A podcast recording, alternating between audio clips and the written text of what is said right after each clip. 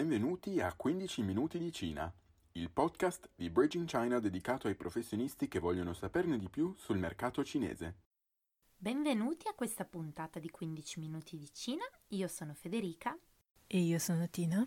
E oggi parliamo delle opportunità che derivano dalla Free Child Policy, Sanhai Junzi, secondo la quale ogni coppia formata da figli unici può avere fino a tre figli. Questa nuova politica è stata implementata dal governo cinese nel 2021 a seguito del settimo censimento della popolazione cinese, di cui abbiamo parlato in modo specifico nella puntata 38 della seconda stagione di 15 minuti di Cina. Questa politica va a sostituire la più famosa One Child Policy, i Hygens, abolita nel 2015 e che per oltre 30 anni aveva imposto alla popolazione cinese il limite di avere un solo figlio per famiglia per contenere il boom demografico. La notizia ha scaturito reazioni entusiaste in diversi settori che hanno visto subito delle opportunità interessanti. È risaputo infatti che i genitori cinesi siano estremamente dediti all'educazione e alla cura della prole e quando il portafoglio lo permette sono ben disposti a spendere per migliori insegnanti, migliori prodotti alimentari e non per lo sviluppo dei propri pargoli. Per esempio nel 2022 il mercato dei vestiti per bambini ha raggiunto un valore di 329 miliardi di yuan, cioè oltre 43 miliardi di euro euro e nel 2025 si prevede raggiungerà i 473,8 miliardi di yuan, cioè oltre 62 miliardi di euro. Per avere un metro di paragone, secondo Statista, lo stesso mercato in Europa nel 2022 era di 49 miliardi di euro. Nonostante l'abbigliamento da donna rimanga il segmento predominante in Cina, l'abbigliamento per bambini nelle sue varie sottocategorie è il segmento che registra la crescita più significativa, con opportunità interessanti soprattutto per i brand di lusso.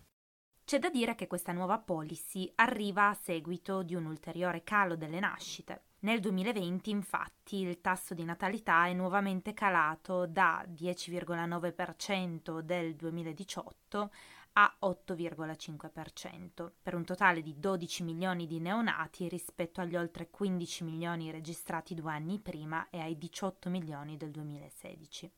Questa tendenza potrebbe essere parzialmente attribuita al Covid-19, ma in generale possiamo dire che i genitori che vivono nelle zone urbane della Cina sono riluttanti all'idea di avere più di un figlio principalmente a causa dei costi esorbitanti associati con il loro mantenimento, specialmente alla luce del fatto che i genitori desiderano vedere i loro figli avere successo, nel senso di fare tanti soldi, e eh, sono quindi disposti a investire molto nella loro educazione per vederli diventare avvocati, medici, amministratori delegati di grandi aziende o celebrità e per far sì che i propri figli possano, diciamo, distinguersi dalla massa, costose lezioni di musica, di lingua e altre lezioni extracurricolari sono la norma per i bambini cinesi. Ne avevamo parlato anche in un video YouTube intitolato I bambini in Cina, la politica del figlio unico e in alcuni articoli sul nostro blog che trovate linkati sotto al video.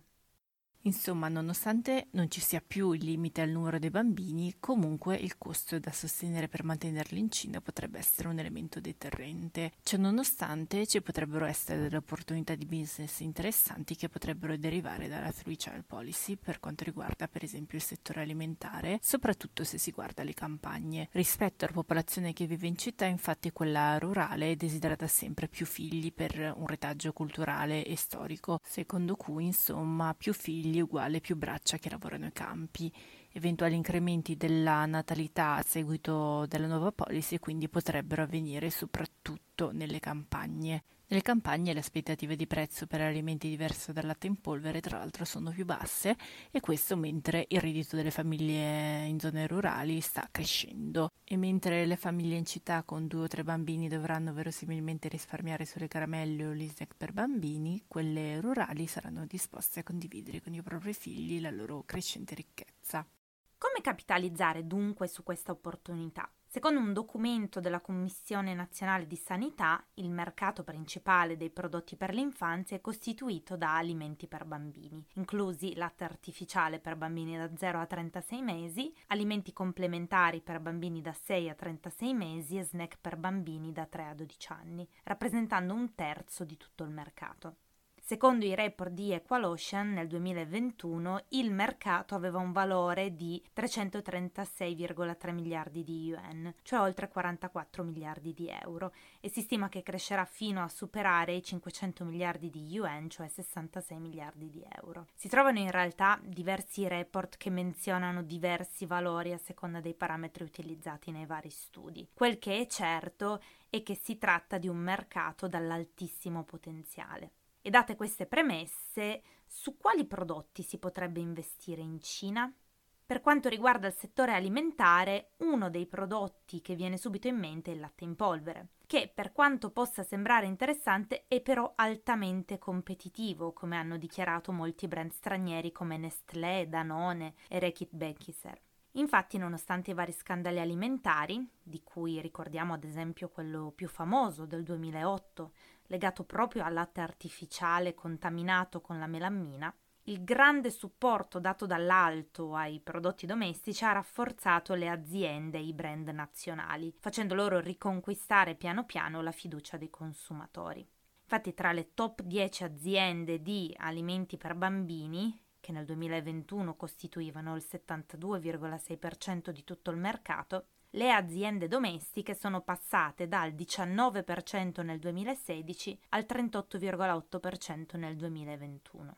Nello stesso anno l'azienda cinese Feihe ha superato Nestlé, diventando l'azienda domestica con la più grande fetta di mercato.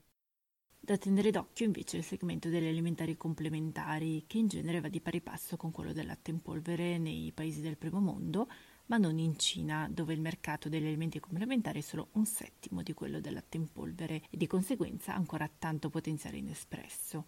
I leader di questo segmento del mercato sono aziende straniere, i giganti Gerber e Kraft Heinz, che nel 2021 hanno fatturato entrambi oltre 2 miliardi di yuan, cioè oltre 263 milioni di euro. I brand cinesi storici come Fanquan e Yiwei performano molto bene offline, ma sono relativamente deboli nel marketing e nel branding. Secondo le statistiche, comunque i top 5 brand del settore stanno perdendo quote di mercato e le start-up di alimenti complementari alimentari stanno invece recuperando la distanza mentre cercano di combinare i nuovi trend di consumo con quello ormai consolidato del Kuo Chao, di cui abbiamo parlato anche in un articolo sul nostro blog e in un video sul nostro canale YouTube.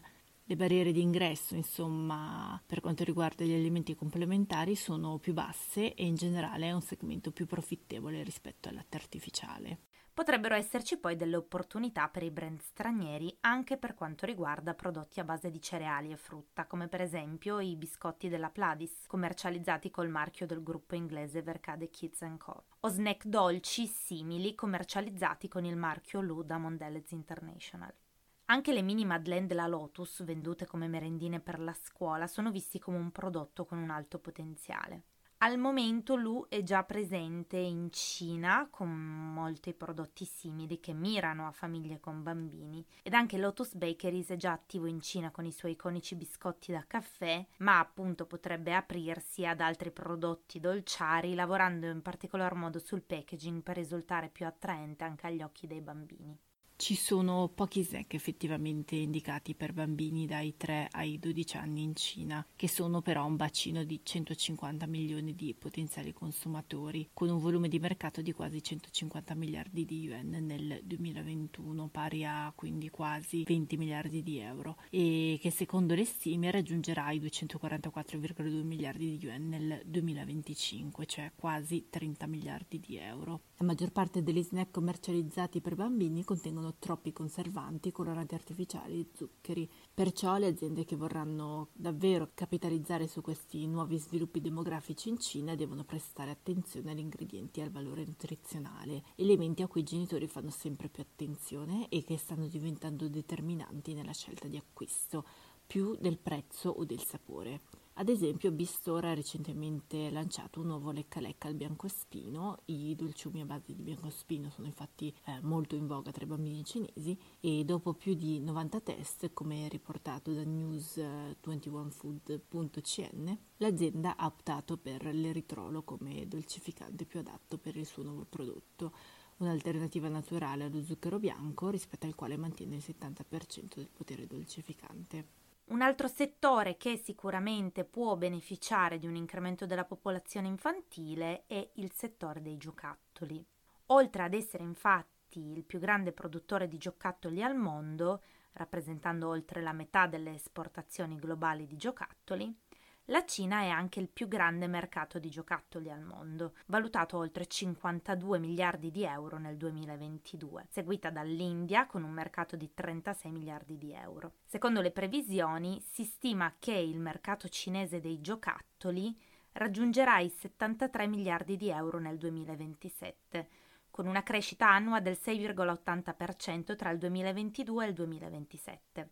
Interessante da notare il fatto che, nonostante il calo registrato nelle nascite, la domanda per i giocattoli sia invece aumentata e il mercato sia quasi raddoppiato nell'ultimo decennio. Questo può essere parzialmente spiegato dal fatto che l'industria dei giocattoli non ha come target unicamente i bambini, ma è alimentata anche dagli adulti che acquistano giocattoli per se stessi. E parliamo non solo di giocattoli tradizionali e decorativi, ma anche di giocattoli pop destinati al collezionismo o giochi che ad esempio rimandano ad alcuni giochi popolari, serie, anime, eccetera. Secondo Statista, ad esempio, il mercato cinese dei giocattoli pop è guidato da giocattoli da assemblare come i Lego. Il gruppo di consumatori più grande nel mercato dei giocattoli in Cina è quello dei millennial, non una grande sorpresa considerando che sono quelli che ora hanno bambini piccoli. I millennial sono la generazione di figli unici in Cina e sebbene si possa pensare che non siano buoni genitori, poiché loro stessi sono diciamo dei grandi bambini, quelli che erano i famosi piccoli imperatori e centro del mondo dei loro genitori, la ricerca mostra diversamente. Secondo una ricerca dell'Accademia cinese delle scienze sociali, infatti, il 30% di questi genitori trascorre più di 3 ore al giorno a giocare con i propri figli, rispetto al 24% dei genitori degli anni 80 e al 12% dei genitori negli anni 70. I genitori millennial credono che giocare con i bambini sia una forma di educazione e sono disposti a spendere molto in giocattoli innovativi ed educativi che possano aumentare le capacità di apprendimento dei figli. Da un sondaggio condotto dall'Hong Kong Trade Development Council emerge che, benché i genitori non considerino i giocattoli una necessità, il 95% di loro è disposto a continuare ad acquistare giocattoli in modo che i propri figli abbiano un'infanzia felice. Secondo lo stesso sondaggio, ciò che i genitori ricercano nei giocattoli cambia man mano che i loro figli crescono. Quando i bambini hanno meno di 9 anni, i genitori si concentrano maggiormente sull'acquisto di giocattoli che supportino il loro sviluppo intellettivo complice la diffusa convinzione tra i genitori secondo cui nell'infanzia ci sia un periodo d'oro per l'apprendimento rapido, generalmente considerato tra i 5 e i 6 anni. Quando i figli hanno un'età compresa tra i 9 e i 14 anni, i genitori sono più preoccupati di coltivare il loro interesse per la scienza e le materie scientifiche. La crescente domanda interna di giocattoli in Cina è alimentata dalla crescita economica del paese e dall'aumento del reddito disponibile. Nonostante i recenti rallentamenti, il PIL cinese negli ultimi decenni è stato in continua crescita e come sappiamo la Cina è ora la seconda economia più grande al mondo, con una crescente classe media. Le persone hanno dunque più reddito disponibile e di conseguenza anche le loro abitudini di spesa sono cambiate. Ciò ha portato a una transizione dai giocattoli tradizionali a batteria di fascia bassa verso giocattoli elettronici innovativi, giocattoli intelligenti, giocattoli di peluche di fascia alta e giocattoli di stoffa decorativi e i giocattoli sono stati uno dei prodotti più ricercati durante il Singles Day 2022 su Tmall e JD. Insomma, al di là che questa nuova Three Child Policy porti effettivamente ad un boom di nascite o meno, le opportunità in Cina legate al settore alimentare dell'infanzia e dei giocattoli non mancano e con le giuste accortezze, insieme ad un'adeguata comprensione del mercato cinese, ci sono tutte le condizioni per ottenere degli ottimi risultati. Con questo è tutto per questa puntata. Come al solito, per rimanere aggiornati sul mercato cinese, potete seguirci sui vari social di Bridge in China e vi aspettiamo nel gruppo Facebook Vendere in Cina. Ci sentiamo alla prossima puntata. 再见！再见！